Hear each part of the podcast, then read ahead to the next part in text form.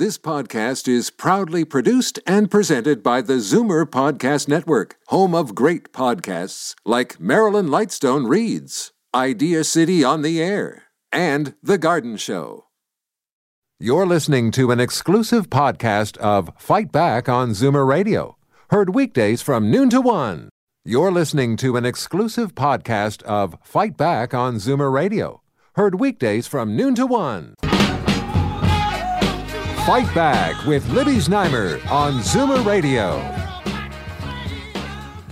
Well, we turn now to a very serious issue affecting your health, and it's something that many of us worry about at some point in our lives having a heart attack or suffering from cardiac arrest. The term heart attack is often mistakenly used to describe cardiac arrest. And a heart attack may cause cardiac arrest and sudden death, but the terms don't mean the same thing. According to the Heart and Stroke Foundation, nearly 14,000 Canadians died of a heart attack in 2012, and each year 40,000 Canadians suffer cardiac arrest.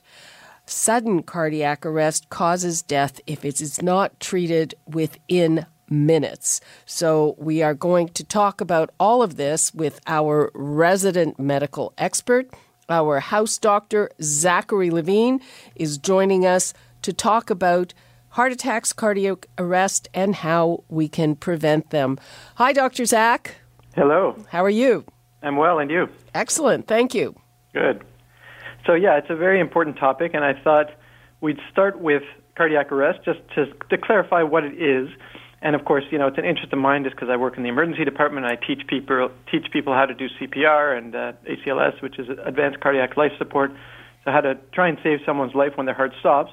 But ultimately, so I, so number one, I just wanted to bring it up so people are aware of it and that people get trained and are interested in getting trained and learn more about it because the more people who know how to deliver effective CPR, the better all of our chances of surviving if we have a cardiac arrest and then we'll and then we can move more into the most the, by far the most common cause of a cardiac arrest, which is heart attack, as you said.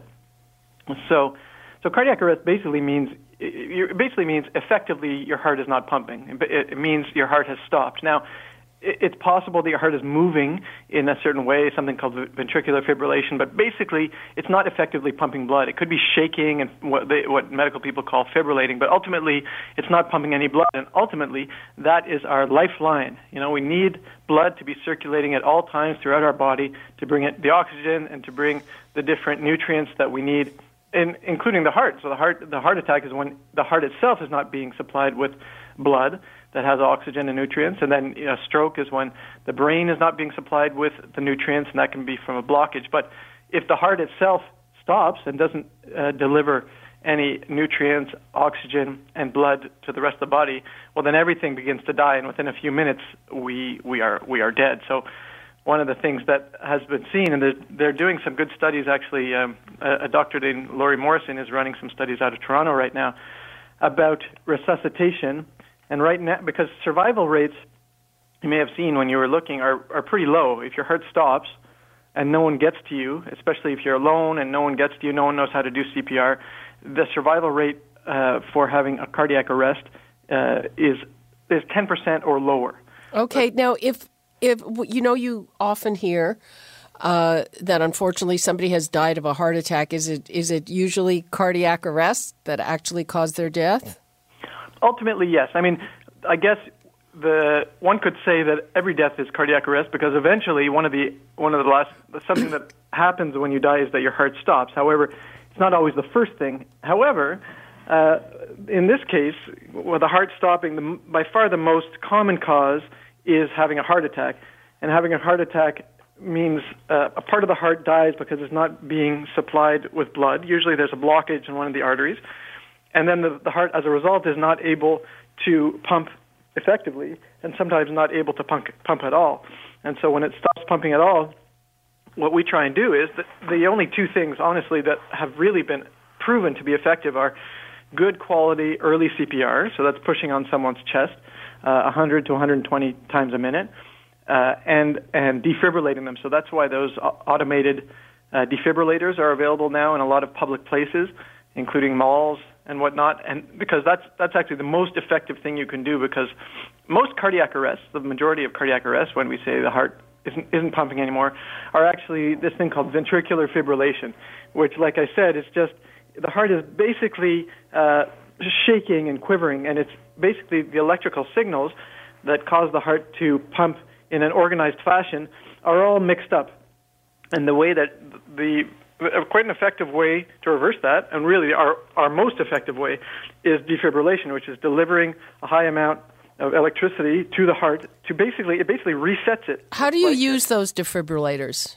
Yeah, so basically the ones that the automated ones, which are the ones you'll find uh, basically in malls and public places, um, they they should have pretty clear instructions, but ideally you'll have you'll have looked at them. Even online, you can take a look at how to do it. Basically, there are two pads.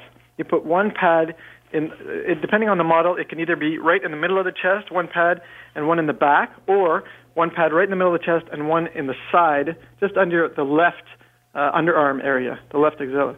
And then basically you turn on the machine, you just press uh, the on button, and the machine will do the rest in terms of it will check the heart's rhythm, and it will instruct you as to whether or not it's uh, whether or not a shock should be given based on its interpretation of the rhythm, and it will say deliver shock, and then it will be up to you to press the button based on that. So it's the, the only steps are opening up the machine, putting on these pads, and pressing on, and then it will instruct you as to whether or not you can deliver a shock or not. Because some rhythms, uh, unfortunately, are not amenable to shocking. They don't. Uh, people's hearts won't respond to that. So it's only a couple of specific rhythms. But ventricular fibrillation, which is the most common cause of cardiac arrest, is one of those rhythms that will respond to uh, cardioversion or defibrillation, I should say. Okay, uh, Zach, I'm just going to give the numbers out again 416 360 0740, toll free 1 866 744 740. I'm on the line with our house doctor, Zachary Levine. We're talking about cardiac arrest and heart attacks. And Zach, you were just talking about atrial fibrillation. Now, this is something that is really common yeah. with Zoomers, and it's something that people control more or less. And, and how do you know you have it, and what are the things you can do about it? Yeah, I'm glad you brought it up because you're absolutely right. It's very, very common. You know, I mean, I don't know the numbers offhand. It would be easy to find out, but but it's by far the most common arrhythmia. And so, how, so what does it mean? So basically, the heart is composed of four chambers: the two atria, the smaller, the smaller chambers, and the two ventricles, the big chambers that contract. The left ventricle being the one that pumps to the entire body. And so, fibrillation just means kind of shaking. It means there's no organized electrical activity. Normally, you have a pacemaker in the heart uh, called the SA node, and it basically pumps uh, somewhere between 60 and 100 times a minute, very regularly, and that gives us our regular pulse. However, in a lot of people, and uh, this, and there are different reasons for it. The most common, again, is coronary artery disease, but other reasons include issues with the valves um, and and other issues that, uh, including alcohol. Some people will get atrial fibrillation from uh, drinking a fair bit. Uh, but well, you can get it, it from that, caffeine, I think. Can you? Yeah. So different stimulants. Yeah, if you have a lot. Now, the good thing about w- those cases usually are uh, like short-lived. You know, so like when I was talking about um, alcohol, there's something called holiday heart uh, doctors refer to it. So people go on a binge basically of alcohol and other stimulants, like you were mentioning caffeine, that can give you this atrial fibrillation. And basically, it just means the atria it's not pacing regularly, but you're still you're still effectively pumping blood. But the the problem with it is if your heart isn't beating regularly, you're at an increased risk of forming clots, and clots are are clots are good if you want to stop bleeding, but they're an enemy within your bloodstream because they can cause they can cause other things. They cause blockages, including stroke. So stroke is the big fear with people with atrial fibrillation. And so that's why we either thin the blood or we try and revert people back into a regular rhythm. And, and to answer your question, how do you know? pardon me. Some people don't know. That's the the truth is some people don't know, and they only find out when their doctor takes their pulse or when they have when they have a routine electrocardiogram. Uh, the people who do know, usually it's because the heart's going too fast from the fibrillation, and so they get the most common symptom would be uh, palpitations. So you're basically feeling an uncomfortable feeling of your heart beating either quickly or very strongly. That's what people usually feel. And in those cases, they come they come in. We do an electrocardiogram, and then we determine what the best way to treat it is. And I'll just make one distinction, which is there's the atrial fibrillation, which again is very common, and it does it does confer a risk of stroke over years. So depending on what your risk factors are, if you don't treat atrial fibrillation, in general, the risk is about five percent uh, a year of having a stroke. Just to so I don't confuse people, VFib, which is uh, just short form for ventricular fibrillation, is when the ventricles are fibrillating and shaking, and that that is not uh, as benign. Not that AFib is totally benign, but VFib is not a, uh, an effective rhythm. So basically, VFib is the most common cause of uh, cardiac arrest because you're not pumping blood at all with VFib. Okay, Zach, we have to take a break. Uh, so before we go, we're talking about heart issues. We're talking about cardiac arrest heart attack. You know, some people don't even know if they've had a heart attack. We're talking about atrial fibrillation, which is something that is really common in Zoomers. And we have Dr. Zach here, and he is ready to take your questions on that. And you can ask him other things. Uh, he's an emergency doc, so he knows about all kinds of medical conditions. Before we go to break, the numbers to call 416 360 0740 or toll free 1 866 740 4740. And we will be back with Dr. Zach after this. You're listening to an exclusive podcast of Fight Back on Zoomer Radio, heard weekdays from noon to one. Fight Back with Libby Znaimer on Zoomer Radio. Welcome back. I have our house doctor, Zachary Levine, on the line. We are talking about some very serious heart issues cardiac arrest, heart attack, atrial fibrillation, and he is taking your calls on those and other issues. We've got Charles in Markham. Hi, Charles. Hi, uh, hi there. How are you? Fine. How are you? Oh, fine, thank you. I'd like to ask uh, Dr. Zach a question. Sure. Uh, I, I think I have atrial fibrillation. Yeah. And um, I had a pacemaker put in my in my near my heart. Yeah. Okay, and uh, that was last year. And this year uh, in July, I got a what they call it a seizure. You know. Oh wow. Okay. A seizure, and uh, to take me in an ambulance to the doctor to the doctor, uh, an emergency, and uh, I don't know what's the reason for the seizure, but I like to know uh, is there any anything that I can do or to prevent it, or uh, I got to go and see the, another doctor tomorrow. Oh, good. Uh, yeah, it's a good question, Charles, and definitely definitely worth uh, asking. And I'm actually a bit surprised, or I hope that if you didn't get more information that you will get more information tomorrow because yeah having a seizure is obviously something serious and and investigations have to be done as to why it happens so that you can prevent it happening again. If you're wondering if it's related to the atrial fibrillation and the pacemaker um, it's it's not likely. People can have if if the heart is not pumping effectively what will happen is you won't get enough blood supply to the brain and you will pass out. And some people will have a few beats of a seizure when they pass out.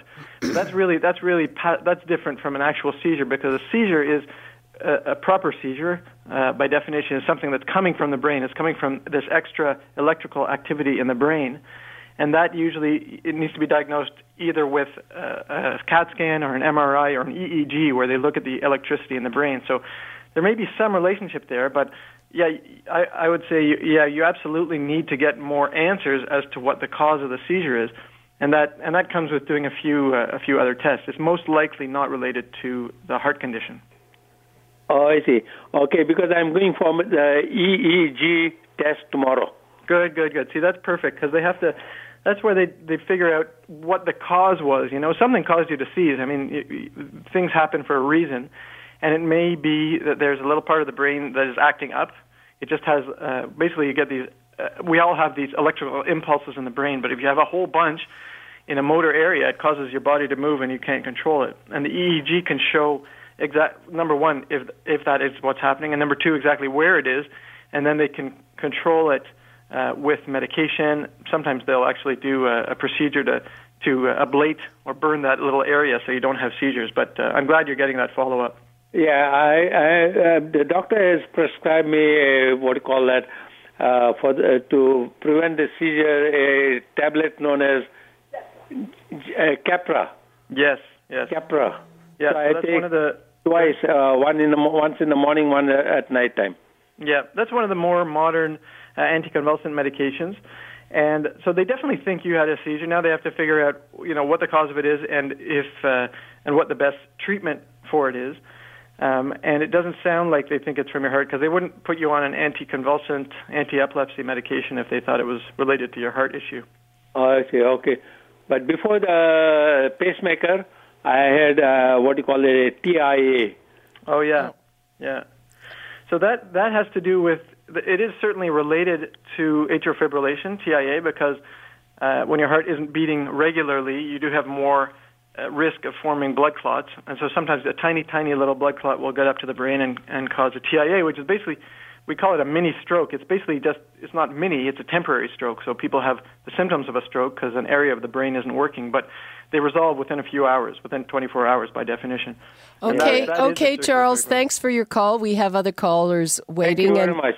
okay, bye bye. Bye. Okay, we've got uh, Tony in Toronto. Hi, Tony.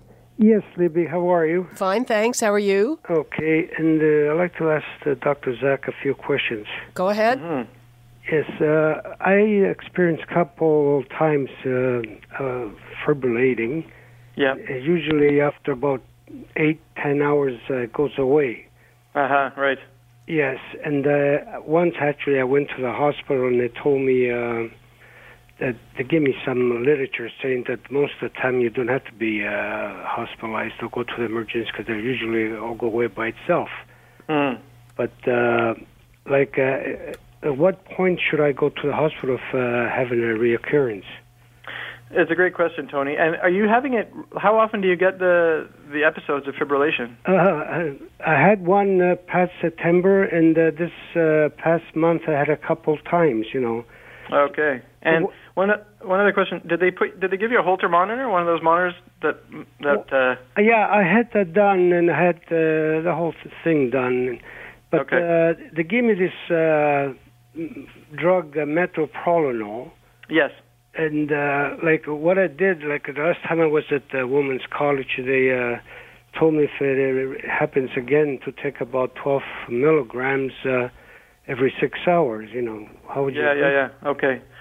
Well, so to answer your question, certainly if it ever persists, there's no there's no um, ma- amount of time that is agreed upon in the literature. If ever you're getting other symptoms, including chest pain, shortness of breath, nausea, dizziness, sweating, any of those symptoms, Well, with- like you mentioned, doctor, like I get a little bit, you know, it gets you a little bit edgy.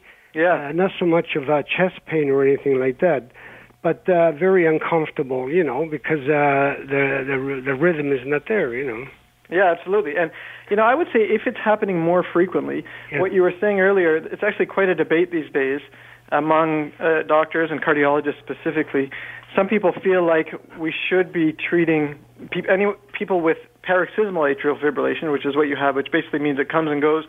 We should be treating them more aggressively because maybe you're having a lot of episodes that you're not aware of, and maybe you're at higher risk than we think. So, I would say, uh, do you have a follow up coming up with your cardiologist by any chance? Well, uh, I probably have to make an appointment, and uh, I was done. Can I can I interject with a question before we take our next caller? Um, I know of some people who have had this treated by uh, that that procedure you mentioned, ablation, where they Yes. they find the spot that's responsible. I don't really understand how that works, and they burn it, and it's gone. So, at at what point should people be asking for that procedure? Well, I think, you know, I don't think there's any reason not to ask for it and not to ask. In some people, it may not be possible depending on the location, but there's no there's no harm in asking your doctor. You know, am I a candidate for that? Especially if the doctor's saying, well, you're going to need to go on strong medications, including a blood thinner, for the rest of your life. Yeah, obviously, there's no harm in saying, listen, am I a candidate for ablation before we before we, you know, go on to this very serious uh, medication for the rest of my life? It's worth it uh, because they so they do electrophysiological studies, and they can see where the problem is the, with the electrical conduction system, and like you're saying, if they can burn the right spot, then hopefully they can prevent the atrial fibrillation from happening uh, ever again. So that's it's definitely something worth bringing up with your doctor.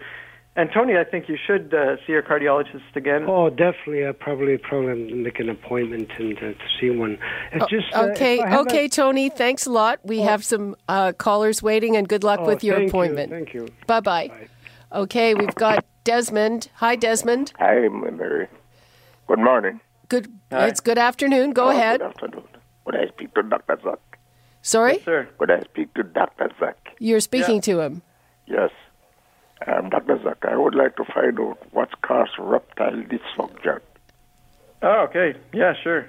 Uh, you know, it's funny because even though it seems it's unrelated, it is it is related. So erectile dysfunction, Yeah. uh, I'm sure most people have heard of it. It's basically the, the problem is with the amount of blood Yeah. and the blood flow and the circulation to the penis.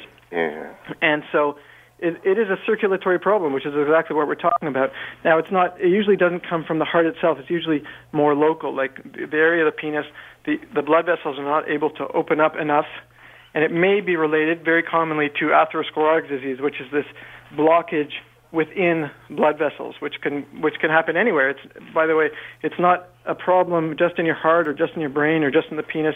It's a systemic disease if you have these plaques on your arteries.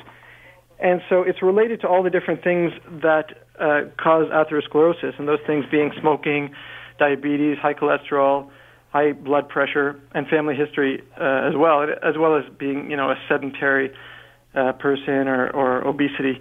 And I, I think, uh, hopefully, you know, Desmond, there are effective treatments, but the the point is, uh, you have to figure out exactly, ideally, what the cause is first. Uh, but because if it's if it's a vascular problem, then the you know the medications that we've we've heard of like uh, Viagra, Cialis, Levitra, those are effective. But there are other causes, and those medications won't be effective if it's if it's not a circulation problem. Although most in most cases it is. So uh, it's definitely something very treatable though these days, and I would encourage you to see your doctor and get it get it figured out so it can be treated. Well, right now I haven't got a family doctor because my family doctor retired Oh yeah. about about a year ago now, and I haven't got a direct family doctor. Oh yeah, that sucks. I'm sorry about that. But certainly you can still go to a clinic. I would go to a walk-in clinic. Sometimes they can they can they can certainly even if you're not able to have a family doctor, they can order tests. They can do some blood tests and try and figure out what the cause is and and treat it. Uh, ideally, of course, you'll get a family doctor eventually, but in the meantime, uh, just go to whatever clinic you can because uh, like I said, it's very treatable. Okay, because I remember sometime in 2006, uh, I got uh, to Sunnybrook Hospital, and the, this doctor told me that I did have a blood clot.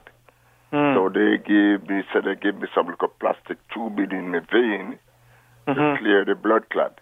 Yes. But I, it, the thing still bothered me. I can't get to the final point of it, what caused. Yeah. Because Well- this doctor told me that I have high cholesterol Yeah. and uh, I have a touch of uh, heart blood pressure. Uh huh. So anything you can do to improve those things will improve the the other things that we're talking about. Yes. And I understand. I I, I hear your frustration about uh, not having a doctor. It's very common around my parts as well. But in the meantime, uh, you know, go to whatever clinic you can, and at least you can see a doctor, and they can do some testing and help you out. Okay, oh, Desmond. good luck with that. Thank you. Right. Okay, Nora in Fergus. Good afternoon, Libby and Dr. Zach. Hi. My doctor has told me I have a heart murmur, and my mother also had that. Uh, would you be able to tell me a little bit about it? Yeah, absolutely. So, heart murmurs. Heart murmur is a uh, sign. So basically, when a doctor listens to the heart, there are some normal sounds, which are the the normal pumping of the heart, and then if there's sort of a a humming or a blowing sound, we call that a heart murmur. Now the so it's just it's just a descriptor, and it, what it doesn't tell you or me or any anyone uh, at all is whether it's something significant or not, in the sense of if it's important or dangerous. Because many people have heart murmurs, and one thing I should say that's good, Nora, is that at least you know about it. Because very frequently, when I see someone for the first time, I'll listen to their heart and I'll say, "You have a heart murmur. Are you aware of that?" And it's very helpful when they say, "Oh yeah, I've had that for 20 years." My doctor told me it's nothing to worry about, et cetera, et cetera. Uh, if if it ever comes up, the the reasons we we worry about it are there are certain certain types of murmurs that we worry about more, and certainly if it comes up uh, if you have a new murmur associated with other heart conditions, like like you're having chest pain or shortness of breath, and suddenly you have a murmur, that's concerning. Now, if there's concern about it, and this is your doctor, and you can decide about this, if there's concern about whether it's a benign versus a serious heart murmur, then the test to do is an echocardiogram, which is just an ultrasound of the heart, where they look where they look at what's causing it. And basically, uh, I didn't say what what causes it, but any kind of um, flow that is not smooth will cause it. So if there's a valve that's a little bit sticky, so the blood kind of rush doesn't rush through it as cleanly, if um, if, if things aren't uh, or, or sometimes it's just uh, the makeup of your heart. Like I said, some people have it their entire lives and it's nothing serious. And the only the only way really to know is to do this ultrasound, take a look at the heart, and then they can say, okay, you know, your your mitral valve has a little uh, little stenosis, or there's there's many many different things that it could be. So, if your doctor's not worried about it, then that's a very good thing. Uh, and it's also very good that you know about it. But if there's any concern, um, an ultrasound is the way to know exactly what's causing it. Thank you. I can't feel it. I can't hear it. And my mother was 96, and I'm 89. I'm 89. Oh, good for you. That's great. Thank you very much, Doctor and Libby. Cheers. Okay. Uh, thanks very much. All right. Uh, we are basically out of time. We've got less than a minute left. Uh, Zach, uh, your parting thoughts on this? Well, you know, uh, I would. My main thing is, you know, if, take things seriously. The classic uh, symptoms for heart attack are that sort of squeezing chest pressure, shortness of breath, dizziness, sweating. But especially in women, it may not be that way. You may just feel weak or fatigued, dizzy, sometimes jaw pain or back pain. So take take these things seriously if they're if if they're severe and they're not going away. And I would really encourage people to uh, to look up CPR and learn about it. And you know, if if you think it's never it's not a bad idea to have one of those AEDs in your house if there's people with uh, that you're worried about, because uh, you could uh, you could really save a life. Uh-huh. And uh, certainly to have it at your workplace and, and maybe uh, sign up for those. Uh, you know, I know they post, we're, we're giving a course on this, so m- maybe learn how to do it. Absolutely. Yeah. Because it's scary. I mean, if you, if you don't know what you're doing, it's, it's scary. And it's scary even if you know what you're doing.